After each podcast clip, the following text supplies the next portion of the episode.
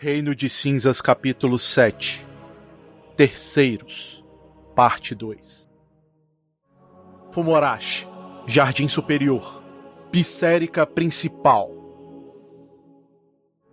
Uma construção magnífica, com muito ouro e engenharia transcendental. Essa era a impressão que a catedral principal da Bissérica de Fumorashi deixava nas pessoas.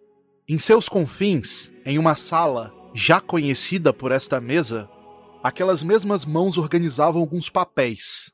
Agora o cenário estava um pouco mudado. Com alguns equipamentos em sua volta, o mesmo homem ali sentava. Seus anéis de ouro e brilhante se destacavam em meio aos aparelhos de gravação. Sim, gravação. O cardinal da Bissérica de Fumorashi estava prestes a dar o seu parecer sobre os acontecimentos trágicos daquela noite no antigo hospital da Cidade Baixa. O cardinal vestia sua bata vermelho sangue, coberta de bordados na cor dourada.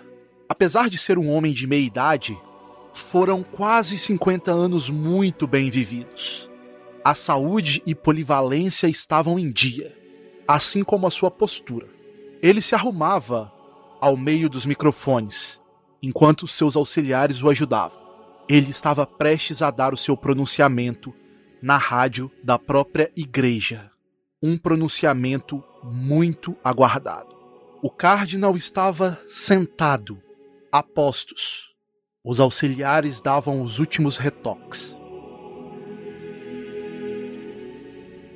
e ele pegava o microfone. Boa noite, filhos do Supremo Arquiteto, Criador bondoso, dono do destino, da vida e da morte.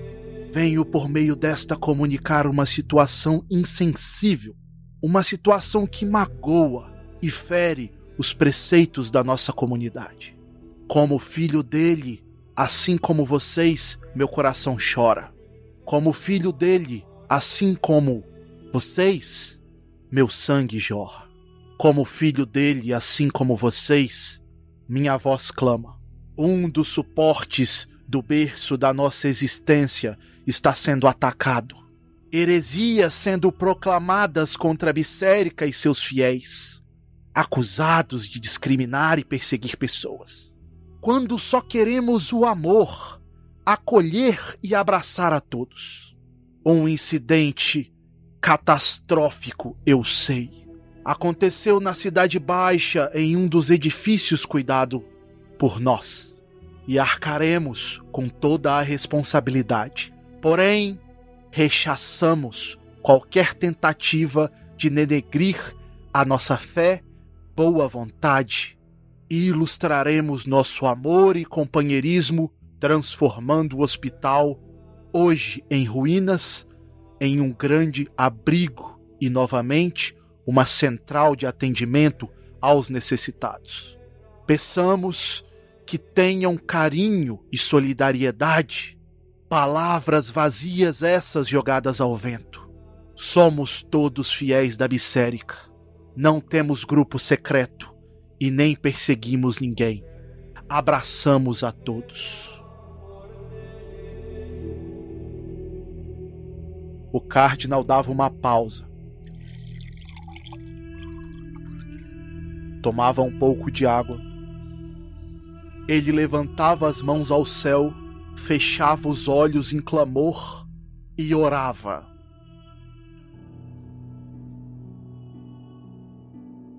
Bem-aventurados os ignorantes, porque eles receberão a luz. Bem-aventurados os invisíveis, pois eles são os profetas. Bem-aventurados os que passaram, porque eles sim entendem. Bem-aventurados os pecadores, porque alcançaram o entendimento. Bem-aventurados os inocentes, porque eles serão os primeiros. Bem-aventurados os indignos, pois são crianças a serem ensinadas. Bem-aventurados os que sofrem, porque estão aprendendo. Vida longa ao Supremo Arquiteto, ao dono de tudo. Uma boa noite a todos, fiéis e infiéis, estamos todos juntos. A transmissão da rádio era cortada e o pronunciamento do cardinal estava encerrado. Horas atrás, Jardim Superior, Mansão Tchelfruns. Alina acabara de expressar o quão insatisfeita ela estava com a indecisão. Ela estava numa situação desconcertante, em uma encruzilhada, e ela precisaria de uma solução rápida. Uma solução que os jogadores ainda não tinham tomado ou decidido. Ela estava naquele telhado ainda, esperando por uma ordem. Ilie parecia desconfortável. Cada minuto que passava, Alina estava em perigo ali. Ilie olhava para vocês e perguntava: Ah, então, o que faremos? Tiraremos ela dali agora ou vocês vão de encontro a ela? Não tenho o que pensar. A Lina precisa sair de lá o quanto antes. O quanto antes e com o máximo de cautela possível para evitar não chamar nenhuma atenção das figuras. Nossa missão agora é apenas a segurança da atual líder dos Rats. Todo o resto é secundário. A mensagem é clara, ela tá escutando. Ela vai se retirar com cuidado e nós estamos se encaminhando para lá. Avel, nós não temos condição de combate. Eu não falei que a gente vai combater com ninguém, Bratz. Já tô falando isso há tempos. A gente vai lá para saber o que, que eles vão fazer. Se nós estamos tentando extrair a Alina, você realmente acha prudente que nós nos dirigimos a um lugar que nós estamos mandando a pessoa sair? Faz sentido para você? É só ficar mais longe do que ela tá. Se é pra ficar mais longe do que ela tá, a gente pode simplesmente deixá-la mais longe do que ela já está hoje. Nesse momento. Se você quer ficar, não vejo problema. Eu sei que eu vou. Prato recostava-se na cadeira. Tudo bem. Avel, pense com cuidado e de maneira sã. Nós estávamos em, em uso físico no treinamento com o Inor até agora. Você acha mesmo que vai conseguir ir lá tranquilamente para vigiar ou em caso que seja descoberto a sequer conversar com aqueles dois no seu estado atual, se algo der errado, você não vai conseguir nem dar um passo para trás antes de ser dividido ao meio. Eu não vou para vigiar ninguém, eu só vou garantir que ela saia de lá o mais breve possível com vida, só. Brando, tudo bem? É, aquela carona ainda tá de pé. Brando estava um pouco mais afastado, mas ele dava um passo à frente e balançava com a cabeça que sim. Uh, o Ilie também balançava a cabeça com que sim para ele, tipo, dando permissão. Uh, o Inor ficava calado e deixava que vocês tomassem a decisão, até porque era um assunto bem interno e era uma decisão realmente de vocês. Eu só vou dizer a última vez, eu só vou garantir que ela volte inteira e mais nada. Não vou ficar lá e nem conversar com ninguém. Eu já vou caminhando para a porta, olhando pro Brando, falando: "Vamos". Brando dá passagem pro Avel ir na frente e logo segue o rapaz. Bratz, Mihail?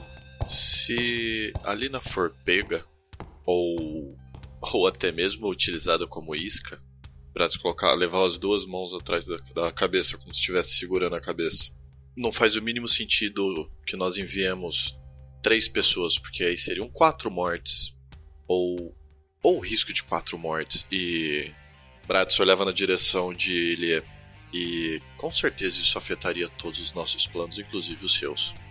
Eu não acho prudente que nenhum de nós deveria ter saído atrás de Alina. Alina é a única desta sala que conhece aquela cidade, aquela parte da cidade. E se tem alguém que conseguiria sair de lá de uma maneira rápida e eu não vou dizer segura, mas menos arriscada, seria ela. A nossa presença provavelmente apenas atrapalharia. Então, não pretendo me deslocar. Concordo com o Bratz.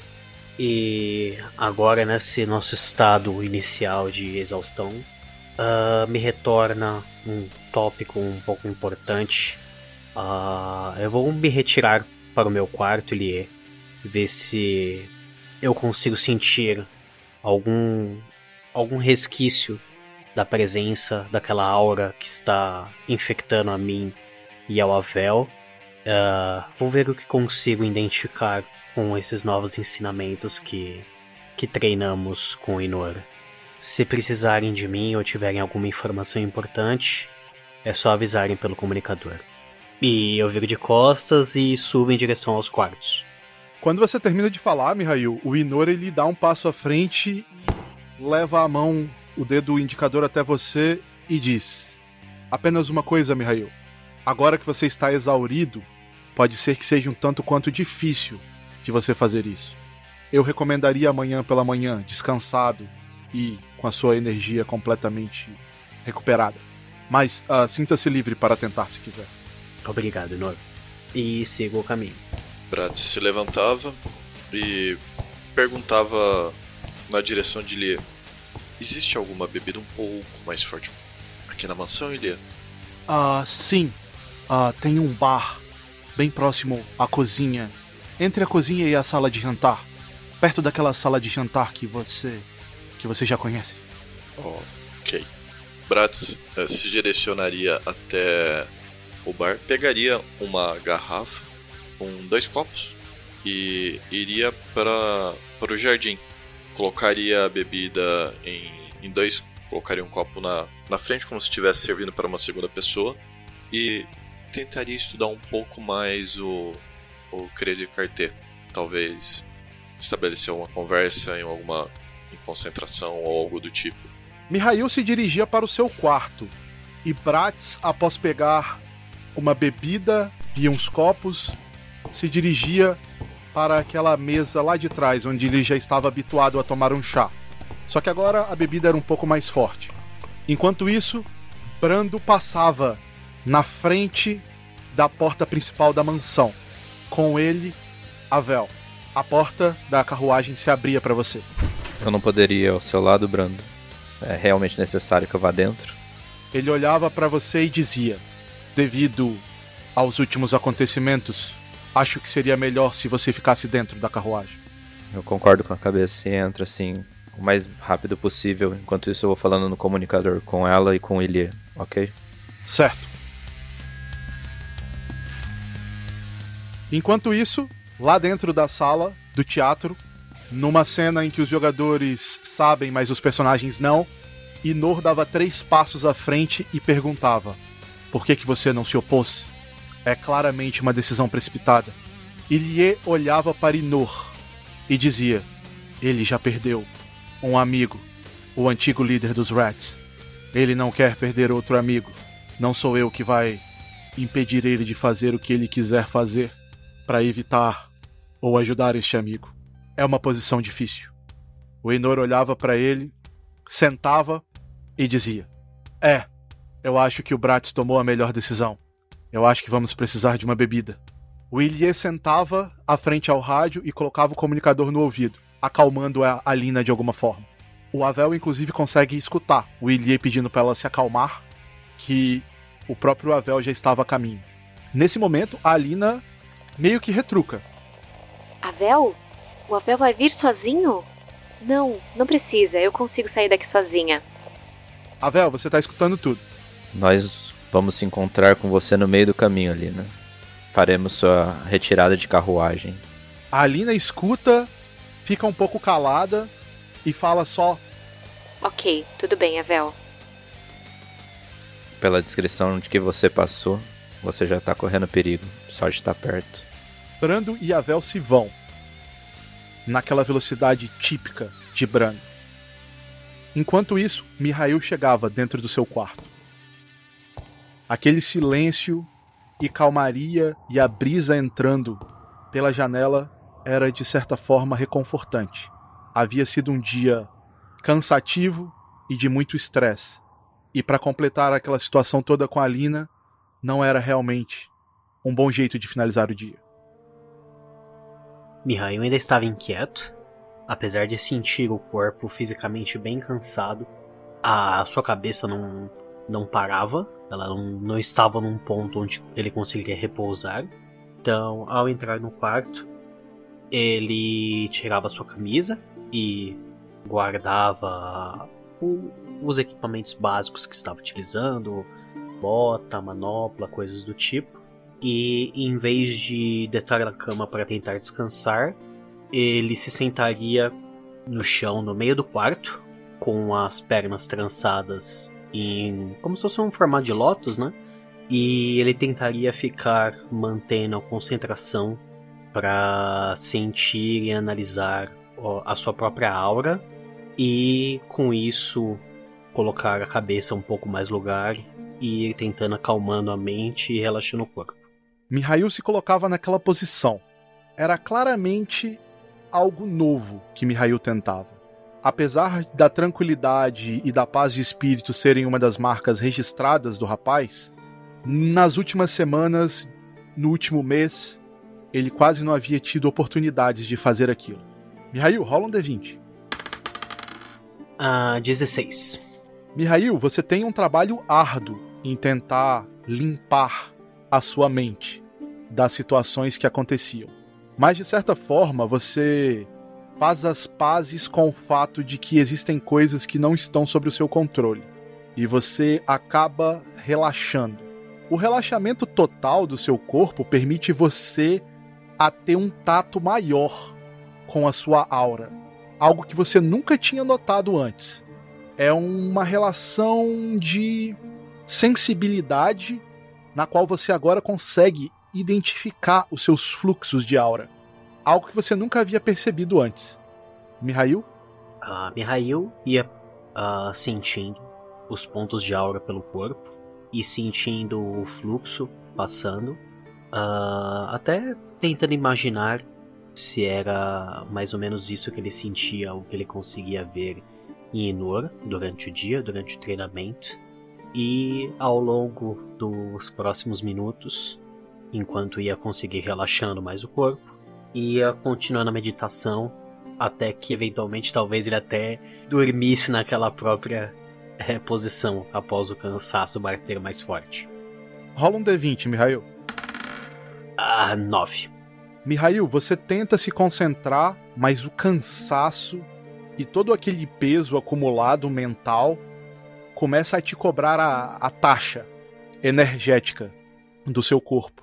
E de certa forma você dá uma cochilada.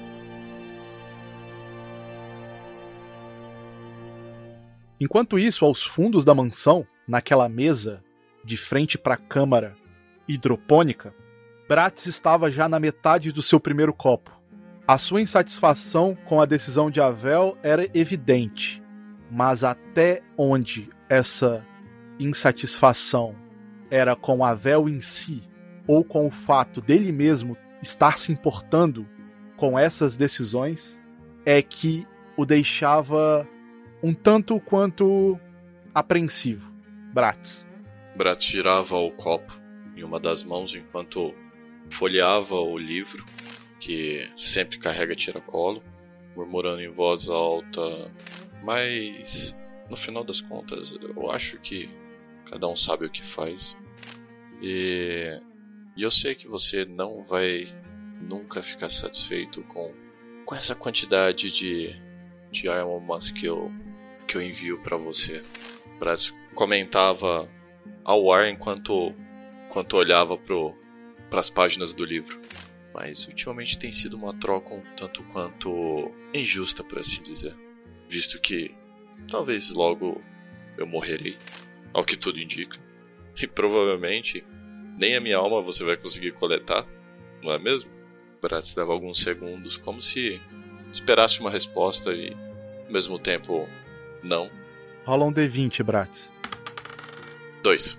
Bratz não sabia o que era mais agoniante: o fato daquele braço lhe consumir aos poucos, ou o fato daquela criatura demoníaca no qual ele havia um contrato simplesmente não respondesse.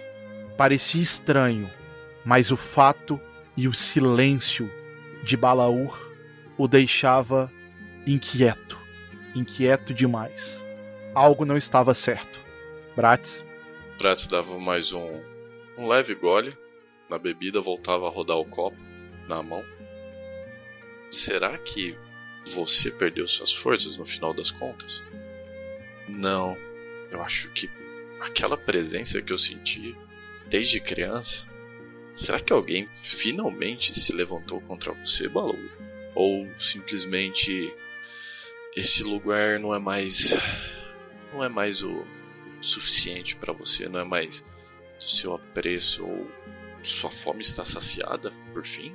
Bratz falava enquanto os olhos percorriam o horizonte, de um lado ao outro. Rola o teu D20, Bratz. 11. Bratz estava se acostumando com silêncio e falta de retórica. Quando um arrepio na sua nuca desce até a sola dos seus pés. Era a presença de Balaur nos seus ouvidos. Sim, você está morrendo. Que coisa, não? Mas saiba, existem outros candidatos por aí, Bratz. Você não é o único. Temos uma parceria de ajuda mútua. A partir do momento que você cair, eu irei procurar o próximo. É assim que funciona. Afinal, não habitamos no mesmo plano. Mas não me entenda mal. A parceria tem dado certo para mim. Ficarei contente se você sobreviver desta. Mas eu acho improvável. Afinal, os seus poderes fugiram ao controle novamente. Bratz, por um momento. Por um momento sorria de canto de boca. Ah, aí você. Bratz apontava com a mão vazia para frente, pro copo que tinha um pouco de bebida. Ah, não o seu copo, mas o, o segundo copo que havia trazido. De certo, provavelmente eu não, não sairei dessa com vida, mas eu te garanto que eu tenho a certeza absoluta de que ninguém nunca alimentou você dessa, dessa forma. Eu acho, Valor, eu acho que você tem um tom de saudade na voz. Seria possível isso? Mas não me leve a mal. Você não tem como fazer muita coisa contra mim, visto que eu já estou morrendo. Porém, creio que nossa parceria deveria ser um pouco mais justa. Um pouco mais justa. Eu te chamarei nos próximos dias, provavelmente, com uma maior frequência, e nós confabularemos novamente. Talvez em meio a um campo de batalha. Talvez eu te alimente mais algumas vezes. Ou talvez podemos beber mais uma dose encostava novamente na cadeira, tomava mais um gole do, da bebida, tinha um olhar fixo agora em um ponto. Não era mais um olhar sereno, era um olhar focado e ligeiramente sério. Sabia que o que tinha falado não eram palavras fáceis, mas mesmo assim precisava, precisavam ser ditas. Balaur parecia ter desaparecido, mas você sente novamente não existe pacto justo. Achei que você soubesse disso. Não me leve a mal, humano. Vocês, em demasia, acreditam que são mais importantes do que realmente são. E eu acho que você lida com a sua situação até que muito bem. Parabéns para você. Porém, eu não acho que será o suficiente. Todavia, estarei aqui quando precisar de força, agiremos em conjunto. Nada mudou. E Brat sente a presença de Balaur desaparecer. E assim como veio, se vai. Brat dá um suspiro, matando o, o resto do líquido que estava no copo. Afastava um pouco a cadeira e, e colocava os pés em cima da mesa. Não tomaria a dose que tinha havia separado para o Balaur, mas pensaria de uma maneira muito firme e fixa acerca de seu contrato com o Balaur. Não, entoaria mais palavras, mas focaria naquele, naquele tópico. Pelo menos até acabar a garrafa. Uma ventania passava por ali, por onde Bratis estava, e as páginas do Credé Carté simplesmente se folheavam. Todos aqueles nomes almas. As páginas eram passadas. E ao final, duas páginas em branco ficavam na mesa de Bratz. Enquanto isso, em um dos quartos, no segundo andar, rola um D20, Mihail. 17. Mihail cochilava uma vez. Acordava. Mihail cochilava uma segunda vez. E lá estava ele, dentro daquele armário, na mesma posição, Mihail, A criatura se aproximava dos seus pais. Mihail? Mihail olhava de dentro daquele armário, como via tantas outras vezes, tantas outras noites, em uma situação onde o seu corpo mais travava e se tremia do que tentava fazer alguma coisa, e Mihail começa a tentar raciocinar para identificar se ele consegue ter o controle lúcido dentro do sonho como da última vez, ou se é só mais uma ocorrência onde ele é só um espectador, onde ele só consegue assistir aquelas não se sabe se memórias ou alguma outra coisa que percorre os seus sonhos nesses últimos muitos anos. Mihail sentia que novamente ele tinha total controle, agora mais confiante. Com o corpo parando de tremer e ele conseguindo respirar fundo e manter um mínimo de calma que o seu corpo de criança muito jovem consegue propiciar, ele vagarosamente empurra a porta do, do armário, daquele gabinete, e vai dando os curtos passos à frente, tentando ouvir e observar muito bem aquela situação, com mais cuidado até do que do que sentia nas últimas ocorrências, e tentaria sentir mais mais detalhes e mais informações daquela aura, o que ele conseguiria identificar me melhor desde as últimas ocorrências. Mihail dava alguns passos à frente.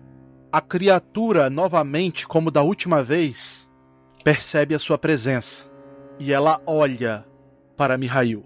O pequenino Mihail agora possuía muito mais do velho e Mihail do presente do que realmente daquela criança.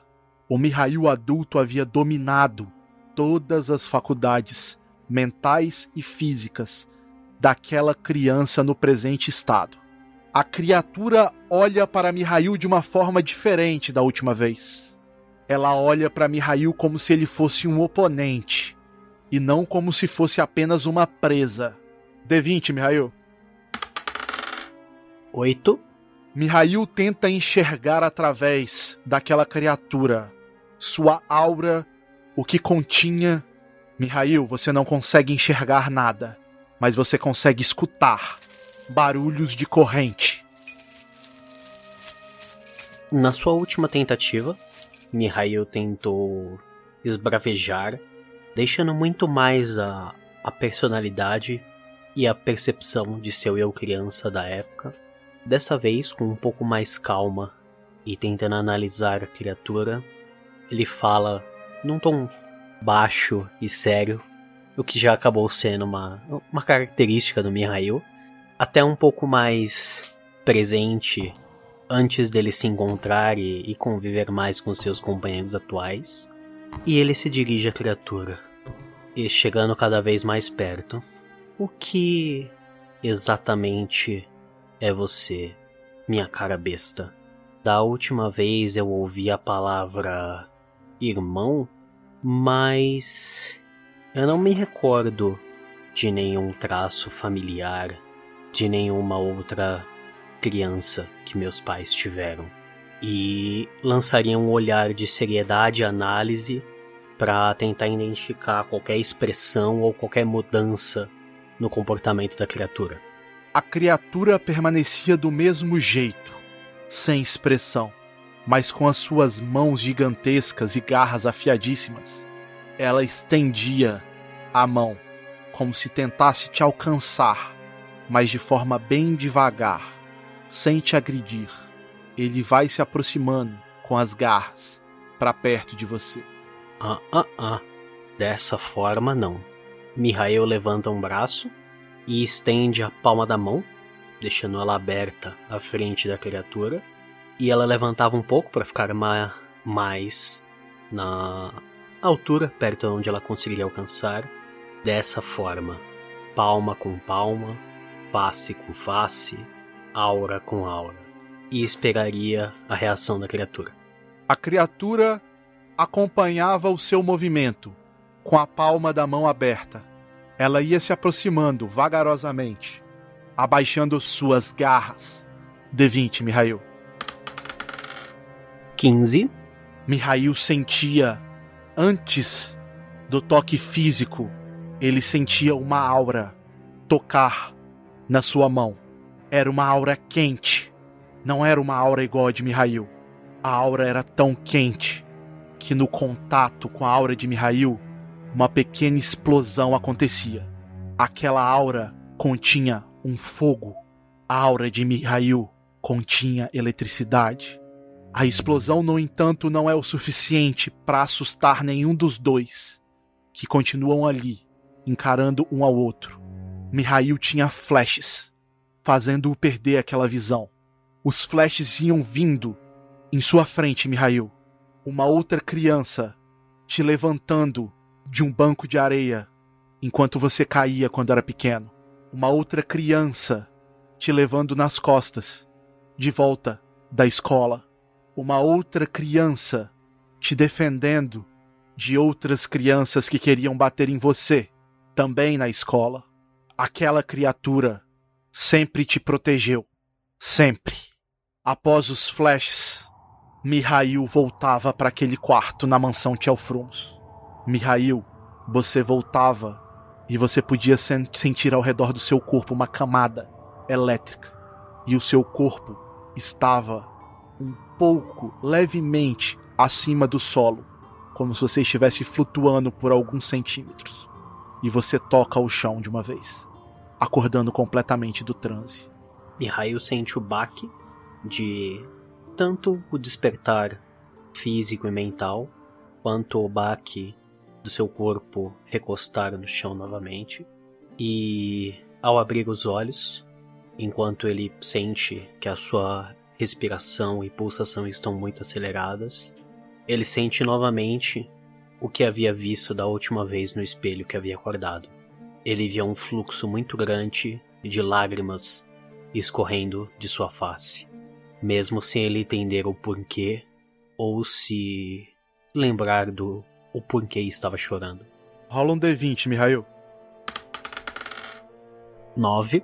Mihail, a ânsia de vômito novamente vem até você. Mihail levanta abruptamente, se dirige ao banheiro e ele só tem tempo de tropeçar em direção à pia e deixar vir o que tinha na garganta ali mesmo na pia do banheiro. Mihail novamente vomitava aquela secreção negra, mas tinha uma diferença dessa vez. Mihail sentia o seu interior limpo. Após aquela secreção negra atingir a louça da pia, Mihail consegue sentir o cheiro. A secreção dela saía fumaça e parecia que ela havia sido queimada. Mihail, você automaticamente se sente melhor. Aquele desgaste que você sentia do treinamento não era só desgaste. Aquela coisa estava interferindo interferindo em todo o seu fluxo de aura.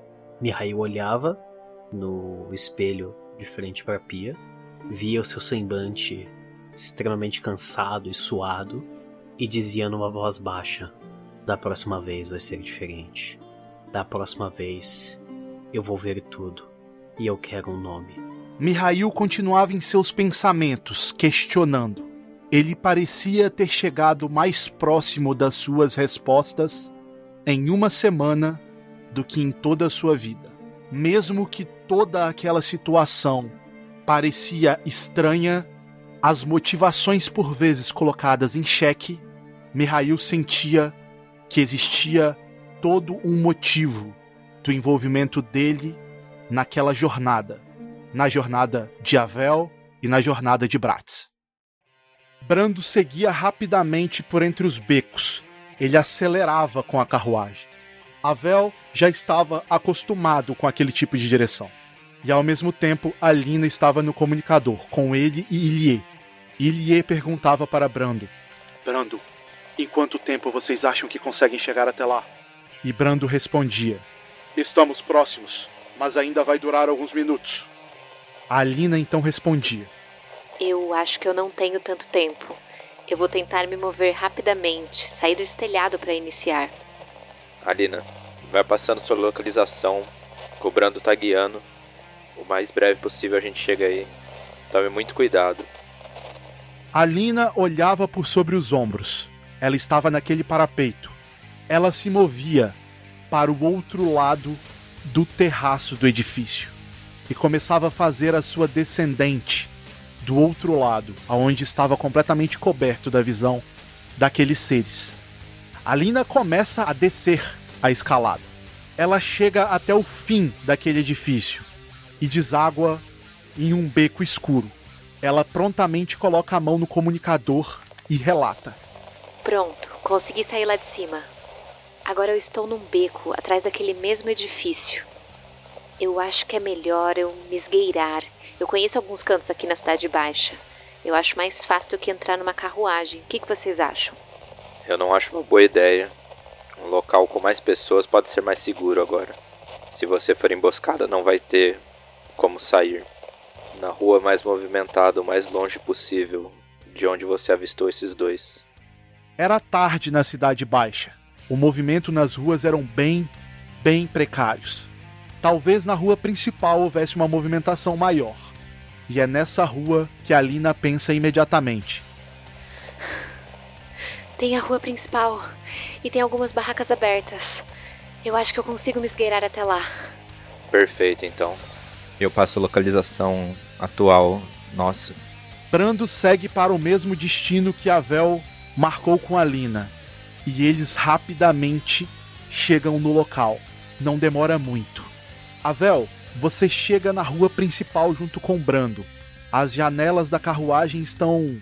As cortinas estão entreabertas, não completamente escancaradas, mas você consegue ter uma visão lá de fora.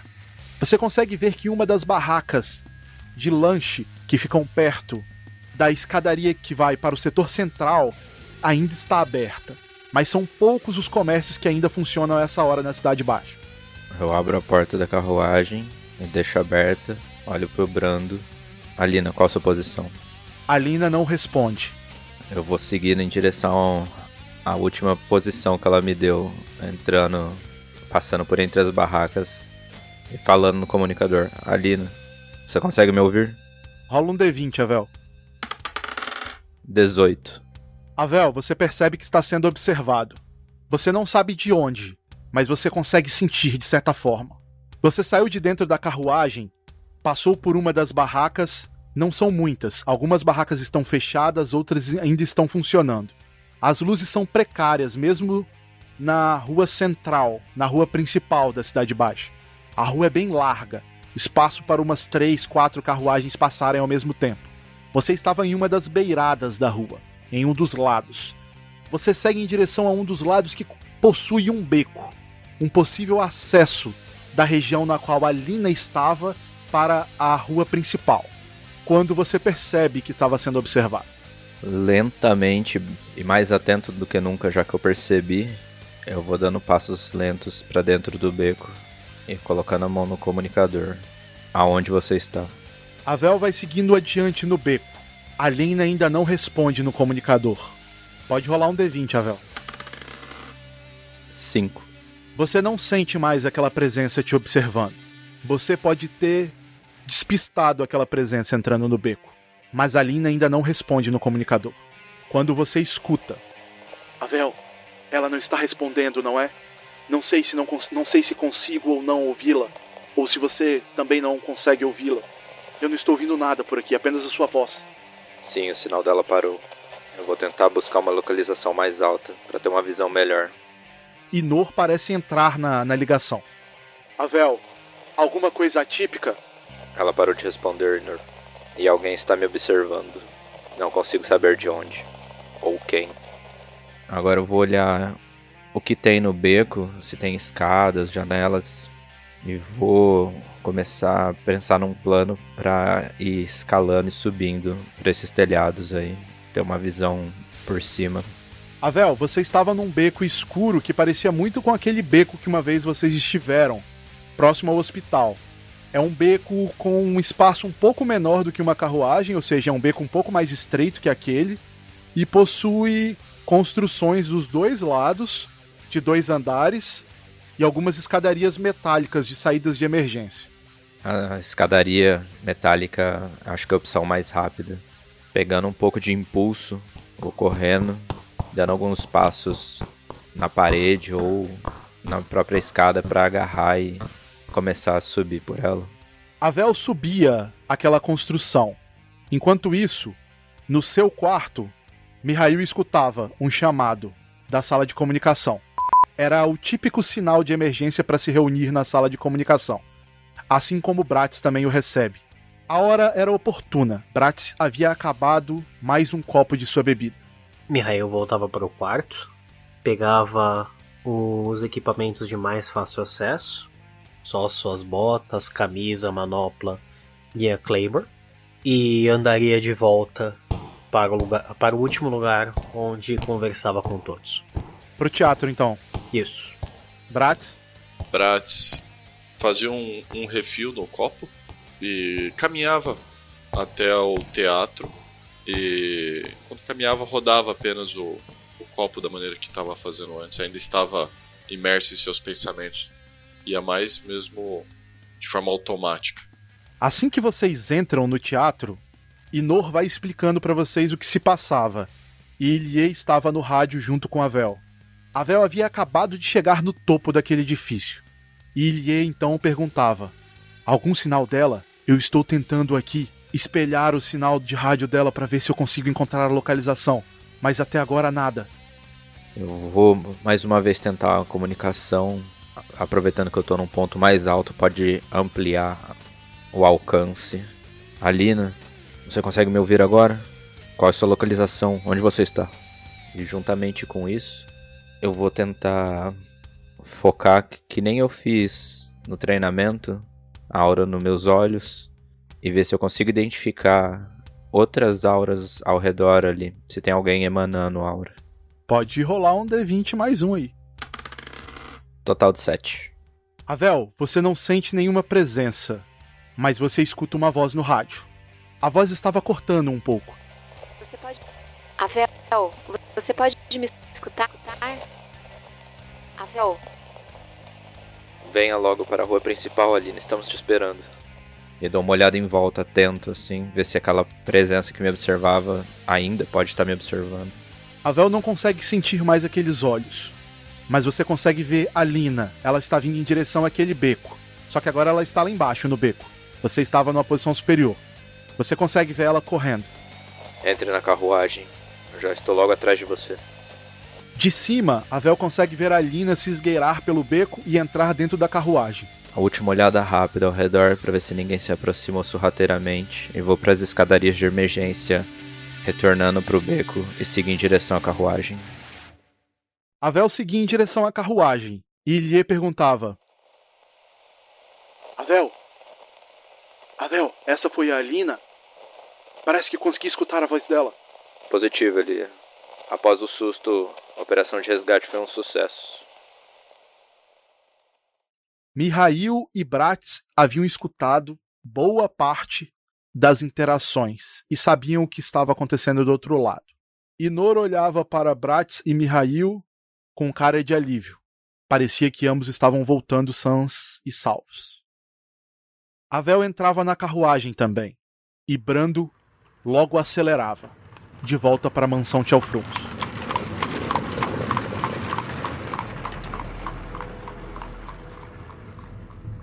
Só uma pergunta a todos vocês nesse recinto. O nosso plano inicial, mediante uma extração, era exatamente não trazer as pessoas ou quem quer que seja para a mansão Tia Frumos para não atrair mais atenção pro Ilie. Em que ponto isso mudou? Porque se a Lina está fugindo, não temos a certeza de que eles não serão seguidos. Bratso leva na direção de Ilie, seja lá quem for que est estava seguindo, saberá exatamente quem encontrar e aonde encontrar. Vocês estão cientes disso? Olhava para o resto do grupo. Mihail? Mihail dava de, de ombros e comentava brevemente. Ah, sim, Bratz. Existe seriamente essa possibilidade de talvez esta pessoa ou coisa que estava observando ali, não seguindo a Vel, poderia estar somente observando o cenário maior e tentando identificar alguma coisa. Uh, não gostaria de apostar em nada, mas precisamos deixar todas as possibilidades o mais vivas o possível. Uh, você chegou a conversar com o Brando sobre uma rota de, de escape, uma rota de transporte alternativa quando falou com ele da última vez? Me recordo que você ia perguntar para ele sobre alguma coisa na Cidade Baixa. Sim, eles têm um, um local que seria possível.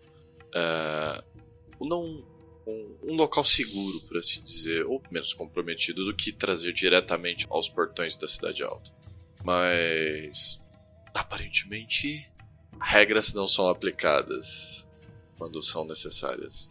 Isso coloca em risco a sua missão e a minha vida e os objetivos de todos nessa sala, além do próprio objetivo do Avel. Estou errado? Acredito que você não esteja errado. Acredito que o plano era, caso fôssemos extrair Lívios Telfrumos, o levaríamos para uma safe house, correto? Exato. E no caso de uma extração não só de Lívios, se uma extração é necessária, significa que alguém está em perigo. Se alguém está em perigo, existe alguém. Existe um perseguidor, por assim dizer. Um atacante.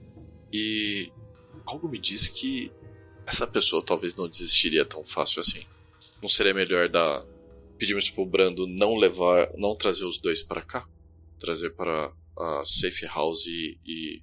E aí nós analisamos nossas. nossas possibilidades? Essa certamente é uma opção válida. Não me entendam mal. As últimas decisões eu tenho me abstraído de, de tomá-las, porque eu sei que vocês estão na linha de frente e vocês sabem aonde vocês estão se metendo. O meu intuito, talvez, de tratá-los em par de igualdade, possa ter embaralhado a cadeia de comando. Não me entendam mal, mas eu acho que nós precisamos de alguém para tomar as decisões e que os outros participantes desta mesma empreitada obedeçam às decisões tomadas. Ou sejamos uma democracia, ou teremos um líder. De qualquer forma, devemos estabelecer algum jeito de tomar essas decisões. Eu concordo com você nisso. Talvez o melhor caminho fosse Brando levar a Lina e a Vel para essa safe house. E não me entenda mal, ainda há tempo de tomar essa decisão. A questão é: como tomaremos essa decisão? Nesse momento, Inor dá um passo para trás. Ele cruza os braços e diz: O jovem Chelfrumos está correto. Vocês têm que estabelecer algum tipo de regra e tomadas de decisão. Não me entendam mal. Acredito que temos potencial para formar um grupo poderoso para combater o culto. Quando chegarmos nesse nível, eu irei querer tomar as decisões. Mas até chegarmos lá, essa é uma missão de vocês aqui em Fumorashi. Eu apenas fui resgatado e quero ajudá-los da melhor forma possível. A única razão de eu ainda estar em Fumorashi é por vocês, pelo que vocês fizeram por mim. Após isso, a minha missão me guia para outro lugar. Portanto, acredito que vocês chegaram numa encruzilhada, onde vocês têm que determinar as formas na qual vocês tomam as decisões, para que não aconteça o que você mesmo disse, Bratz, para que a decisão de um não prejudique completamente os objetivos de todos. Mihail Bratz. Eu concordo com a posição de ambos. Nessa situação, a, essa tomada de decisão rápida tem que ser feita nessa própria discussão. E eu entendo que o ponto do Bratz seria o mais lógico. Ele uh, veja bem, não estou dizendo que você não deveria participar de decisões, ou nem estou dizendo que, dizendo que você deveria tomar a frente e ser o comandante de nosso time em toda e qualquer situação. Mas, visto essa situação em específico, acho muito importante nós preservarmos o nome de sua família e a sua segregação de toda essa situação, pois afinal, se o culto descobrir o seu envolvimento ou ligar uns pontos nos outros, talvez um dos principais benefícios que você nos apresentou, que seria a proteção e os recursos do nome Teofrumos, possam ser cortados ou sabotados pelo culto e por talvez algumas pessoas do governo. Então entendo que a situação mais lógica agora seria levá-los para um lugar neutro, no caso essa safe house, e observarmos nas primeiras horas para ter certeza de que ninguém os estão seguindo ou observando. Bratz? Bratz dava mais um gole na, na bebida e olhava para eles de forma tranquila. Então, vamos por partes. Primeira parte. Brando tem que levá-los para safe house e não para cá. Segunda parte. Precisamos verificar a integridade dos dois, dos três. Terceira parte. Decidiremos acerca de, de decisões quando essa situação estiver controlada. Eu acho que não podemos definir isso nesse exato momento. Bradson olhava para eles e, sem demora, apontava para o comunicador. E vou dar ordem então. Vou avisar o Brando e, e aí ver, aí decidimos nossos próximos passos a, a respeito de como, como iremos e como tentaremos identificar se há alguma ameaça para para os três na safe house. Todos de acordo? Ilie balançava a cabeça concordando, assim como Inor balançava a cabeça também. Mihail se recostava um pouco mais na cadeira e fazia positivamente com a cabeça, deixando o corpo relaxar um pouco na cadeira ao lado. Bratz levava a mão então ao, ao comunicador e falava de forma clara: Brando, o objetivo é levá-los para o mesmo local da extração, conforme nós havíamos conversado antes de vocês saírem. Você entende? Bratz, você fazia isso num canal aberto com a Alina e o Avel ou você faria isso num canal só com o Brando? Só com o Brando. Brando escutava a mensagem e respondia: Certo, Bratz. Caminhando para lá agora. Avel, uma mudança no rumo da carruagem, brusca. Brando havia mudado bruscamente o caminho. Após entrar na carruagem, Avel, você percebe que a Aline está bem ofegante, ela está bem suja de barro, ela provavelmente havia caído. E você percebe que o comunicador dela havia sido afetado em um certo grau. Primeiramente eu pergunto, assim que ela entrou e a carruagem partiu, tá tudo bem com você? Sim, sim, eu estou bem. Eu achei que eu pudesse estar sendo seguida, mas acho que foi só paranoia. Você percebe que ela se limpava porque ela estava um pouco suja, ela estava assim um pouco alterada psicologicamente, compreensivelmente. Já está segura agora e já passou. É nesse momento que o Avel percebe a mudança drástica na carruagem. Dá uma fechada no olho, uma olhada ao redor assim, olha para ela. Não se preocupe mais, Alina. Vai, tá tudo bem. Coloca a mão no comunicador. Brando, Ilie, é, está tudo bem? Querem me contar alguma coisa? O Elie abriu o canal para todos na sala do teatro poderem escutar e também falar com o Avel no comunicador. Ah, solicitamos que o Brando mudasse a direção da mansão Tchelfrumos para o abrigo de extração que possivelmente levaríamos Livius Tchelmahala. Avel, guarde essa informação para você. Entendido. É sensato e correto. Eu faria o mesmo, só não Pensei nisso antes. Podemos até dar um fim na carruagem. Afinal, ela foi vista entrando aqui. Né? Avel, devemos considerar que para todos os fins nós podemos ter sido comprometidos, então fique atento, mantenham-se o mais alerta possível e não confie em ninguém que você não tenha estado junto o tempo inteiro nesse período. Não sabemos quem ou o que pode ter perseguido vocês se houve uma perseguição. Verificaremos por aqui o que podemos fazer e entraremos em contato de uma maneira segura, ok? Dava uma risada baixa assim. Acho que eu nunca vou conseguir ser paranoico igual você, Brads. Mas sim, vamos ficar atentos aqui e não confiar em ninguém. Brad se afastava um pouco do, do grupo e recostava-se numa cadeira novamente, pensando. Mihail quer falar alguma coisa? Não, Mihail só observava a postura do Bratz e ele tentava raciocinar essas últimas palavras dele, as últimas frases, qual a real natureza que o Bratz poderia ter falado aquilo. Brando havia captado a mensagem. Ele já estava a caminho daquele abrigo. O abrigo era na própria Cidade Baixa. Era um pouco distante da rua central. Brando passava por becos estreitos, cujo o limite era a extensão da própria carruagem. Como sempre, sua direção era perigosa. Uma coisa Avel podia ter certeza: aquele era o mesmo Brando de sempre.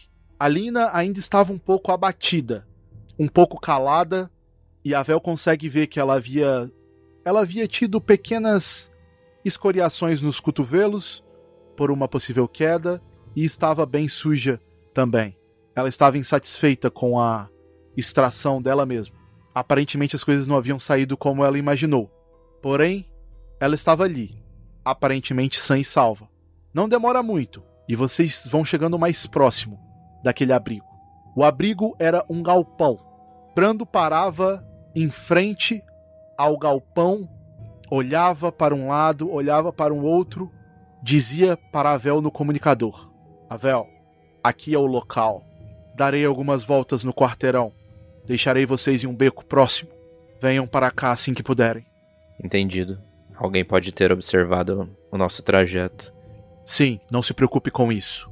Brando seguia para dar as tais voltas pelos quarteirões. Ele acaba deixando vocês em um beco. Um beco de fácil acesso àquele galpão. Assim que desce da carruagem, olhando para Alina, fique calma, já vamos chegar ali. Caminhando passos lentos e atentos, observando tudo ao redor e com a máxima atenção na audição. Vou me dirigindo para o galpão, onde Brando tinha dito para esperarmos por ele. Alina seguia você sorrateiramente e vocês iam se aproximando do galpão. Rola um D20, Avel. 15. Vocês andavam pelo beco aparentemente vazio e estavam agora bem próximos de chegar no galpão.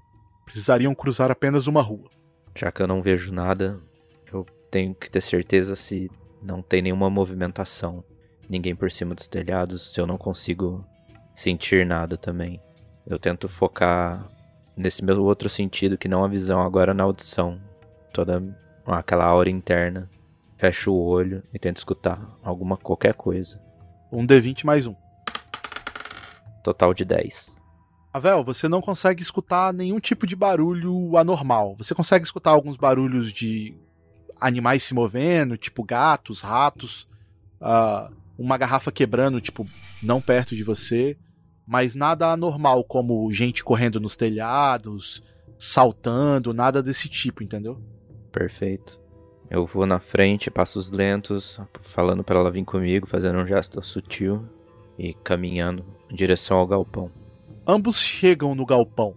Existe uma porta principal dupla e também uma porta lateral que dá no beco. Eu, sabendo disso, eu vou pela porta do beco. Se eu conseguir ter essa noção de espaço. Sim, consegue. O Brando havia passado algumas vezes ali ao redor do galpão para que vocês pudessem ter uma visão bem bem ampla do galpão e de onde era e das entradas, entendeu? Vamos ali, né, pela porta lateral. Ela é mais escondida. Sim, estou com você. Estou te seguindo, Avel. Silenciosamente movimentava-se até o beco para acesso à porta. Ambos se posicionam no beco. A porta está à frente de vocês agora. O silêncio é o mesmo. Assim que eu chego à porta, eu tento abri-la e vou primeiro observar o que tem dentro. Avel abre a porta vagarosamente. Está escuro lá dentro. À sua esquerda, uma pequena mesa um lugar de guardar as botas, um, lugar de guardar o casaco. É um galpão por fora, mas por dentro ele parece uma casa. Aponto para a cadeira e falo: Alina, se sente por um momento. enquanto eu fecho a porta. Sim, sim. Obrigada, Vel. A Alina entra e se senta naquela cadeira. Ela tira suas botas sutilmente, também sujas de barro, e se ajeita para entrar naquela residência. Existe uma pequena sala para você tirar as botas, guardar os casacos e uma outra portinha, aquelas portas de pressão. Ela não tem tranca. A Alina vai seguindo por essa porta, pega um isqueiro do bolso e acende uma das velas. O galpão não possuía energia elétrica. Ah, eu tava tenso, mas aos poucos vai baixando essa tensão no corpo, os músculos vão relaxando calmamente e lentamente. Coloca a mão no comunicador. Brando e Lie, estamos no galpão. Aparentemente, ou com certeza, não fomos seguidos. Brando, você ainda está dando as voltas? Já vai vir para cá?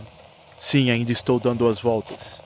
Vou ficar em algum local, aqui mesmo na Cidade Baixa por esta noite. Estou observando o galpão do lado de fora, de hora em hora. Então, se precisar de mim, estarei aos arredores. Eu não vejo isso como uma boa estratégia. Achei que era mais seguro você estar no local, né? Não público. Mas se é a sua vontade, eu não vou ir contra. Eles estão conversando no canal aberto. Mihail e Bratz conseguem escutar o que Brando estava dizendo, e Lie e Inor também. Bratz coçava os olhos. Eu não sei se é porque todo local que nós temos ido, nós temos enfrentado. Temos travado algumas batalhas, mas isso foi fácil demais para vocês. Não sei se fácil é a palavra, mas eu entendo a sua desconfiança e compartilho da mesma preocupação. Eu vou informando conforme o tempo vai passando, talvez de hora em hora, eu não pretendo pegar no sono essa noite. Vou ficar de vigia e deixar a Alina, que já sofreu demais, repousar um pouco. Entre em contato daqui a pouco. Foco na Alina, olha. É. Sinta-se à vontade. Vamos ver um bom local para você descansar aqui. Tá todo mundo bem, todos estão seguros, viu? Alina parecia um tanto quanto estressada. Aquela situação toda havia deixado ela um tanto quanto baqueada. Era um galpão Portanto, o primeiro andar era bem aberto, possuía alguns sofás, lugares para sentar, mesas espalhadas por ser bem grande, uh, alguns baús e caixas, e no segundo andar, aparentemente, alguns quartos. Lembrando que uma escadaria do primeiro para o segundo andar, com uma va como se fosse uma varanda, entendeu? Um parapeito do segundo andar, aberto, os quartos no segundo andar, assim como um banheiro nos dois andares. Portanto, era tudo à luz de velas, não tinha, não tinha energia. Uma lamparina aqui e ali, mas no máximo mesmo, por ser muito grande, eram várias velas mesmo. Tranquilo, conforme a região. Só vou falar para ela se quiser ver se tem alguma roupa, conhecer o local para ela, se sentir mais à vontade. Aí ela meio que te mostra que ela tava bem suja. Não, claro, claro. Fique à vontade. Aqui é seguro, ninguém conhece esse local. Ah, bom. E... Obrigada, Vel. Eu vou tentar subir para ver se tem algum lugar que eu possa me lavar.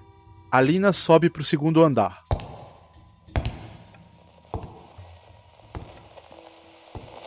Tudo bem então, Avel. Tomem cuidado e boa noite. Assim que amanhecer, pedirei para Brando novamente checar vocês e levar algo para vocês comerem.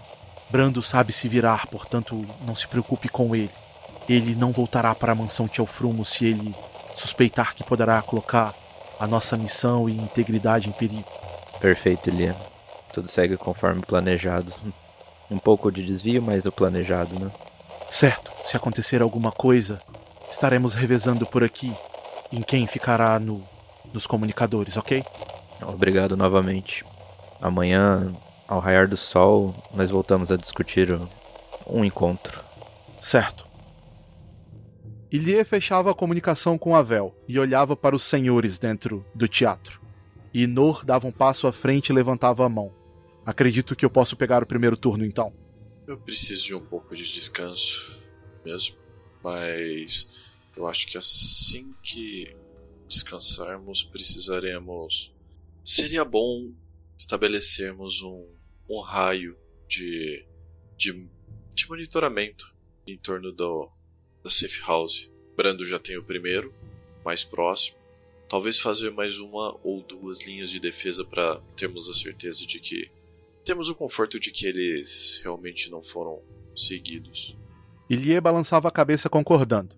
Bom, acho que todos precisamos descansar um pouco após esse dia corrido. Ah, Inor, ah, vou tirar um, um breve descanso e logo mais venho para pegar o segundo turno no monitoramento. Inor balançava a cabeça positivamente e Ilie falava mais uma frase. Gostaria apenas de lembrá-los. Quem geralmente faz a vigilância da mansão é o Brando. Hoje somos só nós quatro. Então, quem for ficar no comunicador, fique com as orelhas em pé, se é que me entendem. Dois descansam e dois ficam alerta ali. Descanse você e o Mihail no primeiro turno, enquanto o Enor cuida da, do rádio, eu fico atento para a região. E assim intercalamos e tentamos dar atenção para tudo que precisamos. E talvez fosse melhor nós não nos deslocarmos muito do mesmo local, já que nossa segurança está um pouco precária hoje. Certo. Ah, dormirei no quarto ao lado aqui então. Tem mais um quarto vazio, o quarto mais próximo do teatro. Já que Mihail está perto também, acredito que seria sensato que a gente descanse no primeiro turno. Ilie vai saindo da sala. Mihail vai até os dois que ficaram e fala brevemente: Bom, qualquer coisa deem um grito. E sai do teatro em direção ao quarto. Mihail e Ilie saem para descansar o primeiro turno. Inor chega próximo de Bratis e diz: Bratis, sei que está um pouco cansado. Fique nos comunicadores.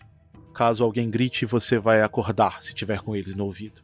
Enquanto isso, eu posso fazer as rondas na mansão. Para ser sincero, eu não sei como Brando cuida de tudo isso. Acredito que a gente até se sente um pouco vulnerável quando ele não está por perto. Sim, pode ser. Fazemos o seguinte: vamos estabelecer um perímetro menor, já que estamos todos próximos. Assim você não precisa cobrir a mansão inteira. É, fazemos metade do turno com você fazendo patrulha e a outra metade eu faço. Assim, todos nós temos a, a chance de fazer as duas partes e não fica pesado para ninguém. Eu posso cobrir uma área um tanto quanto maior, Bratis. É por isso que sugeri que fizéssemos desse jeito. Então, tudo bem. Fico no rádio. Bratis não protestaria muito e caminharia em direção ao, ao rádio. Bratis, Mihail e Ilie sentem um pequeno calafrio. É uma aura. É uma aura familiar. Ela toca não somente vocês, mas vocês conseguem perceber ela em um raio bem grande em volta da mansão é a aura de Inor. Ele havia expandido a sua aura e criado uma espécie de campo de detecção de movimento. Inor poderia não estar no seu melhor, mas ele ainda assim era uma arma poderosa a ser usada em certas ocasiões. Bratis ficava no rádio. A noite se passava. Às quatro da manhã, vocês trocam os turnos. Bratis e Inor ganham o seu descanso Mihail e Ilie assumem, enquanto tomam um café bem ruim que Mihail havia preparado. Brando fazia falta afinal. O dia amanhecia na mansão Tchelfrons. Mihail estava no rádio e Ilie cobria o perímetro. O sol já estava acima quando Ilie fala no comunicador com todos ao mesmo tempo. Parece que temos uma presença uh, próxima ao portão principal. Mihail uh, dava ok no comunicador e se comunicava com os outros dois. Uh, Barats e Nor. Uh, encontro vocês perto da porta principal.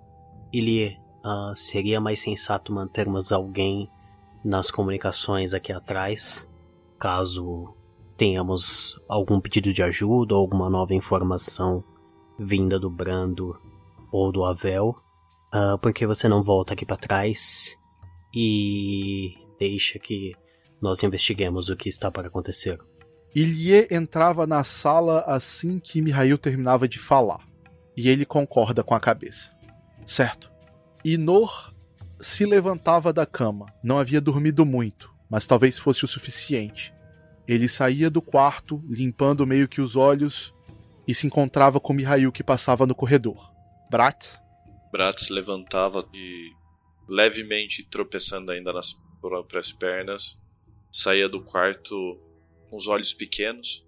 Quem chegou? Inor bocejava e andava atrás de Mihail. Bratz dava de cara com Mihail. Quem chegou? Quem chegou?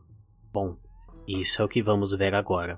E antes de abrir a porta, na, na frente da porta principal, tentava expandir a aura um pouco an antes para sentir se era o, uma presença hostil ou tentar identificar mais ou menos quantas pessoas poderiam estar ali, para já se precaver antes da possível ação. Você faz isso bem próximo da porta, Mihail? Ah, sim, a mais ou menos um braço de distância da porta. Vocês vão se aproximando da porta principal da mansão. Mihail, rola o D20. Dois. Mihail, você não consegue sentir presença alguma, mas de certa forma, Inor passa à frente de vocês dois e abre a porta.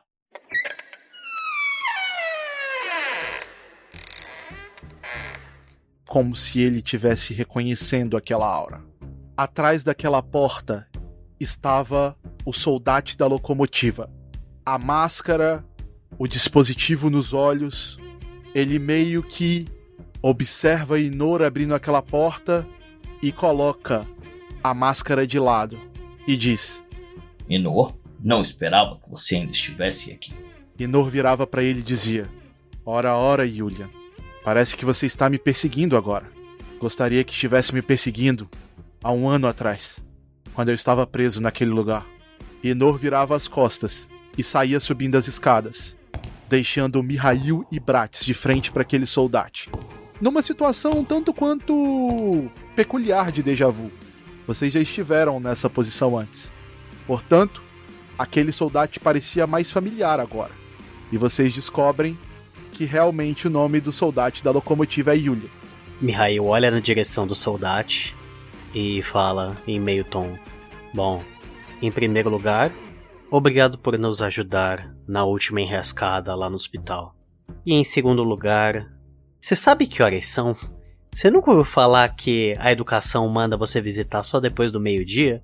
E solta um bocejo muito grande no final da frase. Bratz? Bratz ainda estava ligeiramente sem muito equilíbrio ainda por ter acordado às pressas e olhava para o momento para ele, pro soldado e comentava: algo muito sério deve ter acontecido para que você viesse aqui, não é? Esfregava os olhos. Yulia acompanhava com os olhos e Nor subia as escadas. Ele volta sua mente para o lugar correto, à frente, com vocês, e responde rispidamente: Entendam, essa não é uma visita social. Ele tira uma carta de dentro do paletó e entrega para Mihail. Mihail, tem umas palavras escritas na frente da carta. Eu consigo identificar o que tá escrito ou é em alguma língua, alguma caligrafia que eu não consiga ler direito, Fu? É, é no idioma comum, você consegue ler. Eu vou ver se tem algum nome ou para quem tá endereçado. Na carta está escrito: Conselho Superior Soldate intima Iliete Alfrumos sobre os acontecimentos no, no antigo hospital de Fumorashi. Bom, como eu disse, esta não é uma visita social. Até porque acho que Inor não irá falar comigo tão cedo. Eu fiz o que pude para adiar a intimação. Consegui agendar um melhor horário para que Lie possa comparecer sem assédio da imprensa. Ele poderá entrar pelos fundos. Se mandar em brando, ele saberá como chegar. Bom, é isso. Eu adiei enquanto pude. No final das contas, vocês estavam no hospital e Ilie terá que responder por isso. Ah, obrigado, uh, Julian. Vou entregar a correspondência ao Elie. Mais algum recado que queira deixar? Não, é só isso. Julian vira as costas e sai andando. Bratz levantava a voz. Ei, é. Julian. Botas, botas, botas. por acaso algo aconteceu na Cidade Baixa ontem? Algo que tenha talvez chego a seus ouvidos? Julian colocava a cabeça em cima dos ombros e olhava para trás por um instante. E respondia: Hum, não. Nenhum chamado. Ao menos nada normal. Talvez algumas brigas de bar. Por quê? O que aconteceu? Talvez fosse saudável vocês checarem o Livius. Algo me diz que depois do pronunciamento coisas podem ter acontecido. Mas quem sou eu na fila do pão pra, pra comentar sobre o tópico, né? Mas talvez fosse fosse de bom grado. Grande problema em vigiar Lívio Shalmahala. Se nós soldados começarmos a nos preocupar muito com ele, a igreja pode começar a pensar que estamos escolhendo lados. Portanto, se é do interesse de vocês protegê-lo, que o façam vocês mesmos. Mas tomem cuidado com a Cheiros, a guarda vermelha da igreja. Eles respondem apenas ao Cardinal. Eles são muito bem organizados e treinados, muitos deles melhores que os soldados. Eles estão por toda parte e não são brincadeira. Ele volta a se virar e sai andando, mesmo ignorando se vocês forem falar qualquer outra coisa. E Raio, talvez nós tenhamos um problema. Se fosse só um, acho que não tava tão ruim.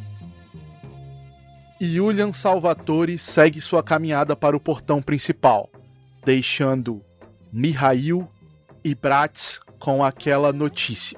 Os personagens tinham várias preocupações agora.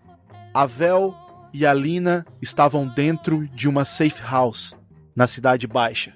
O perigo espreitava-os.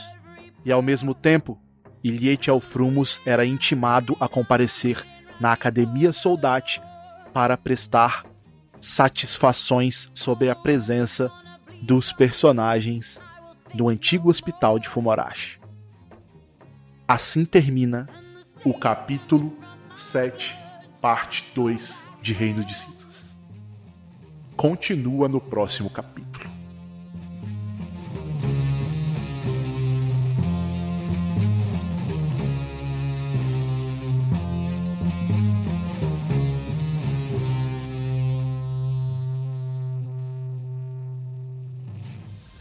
Energium Ilimitada, edições de podcast.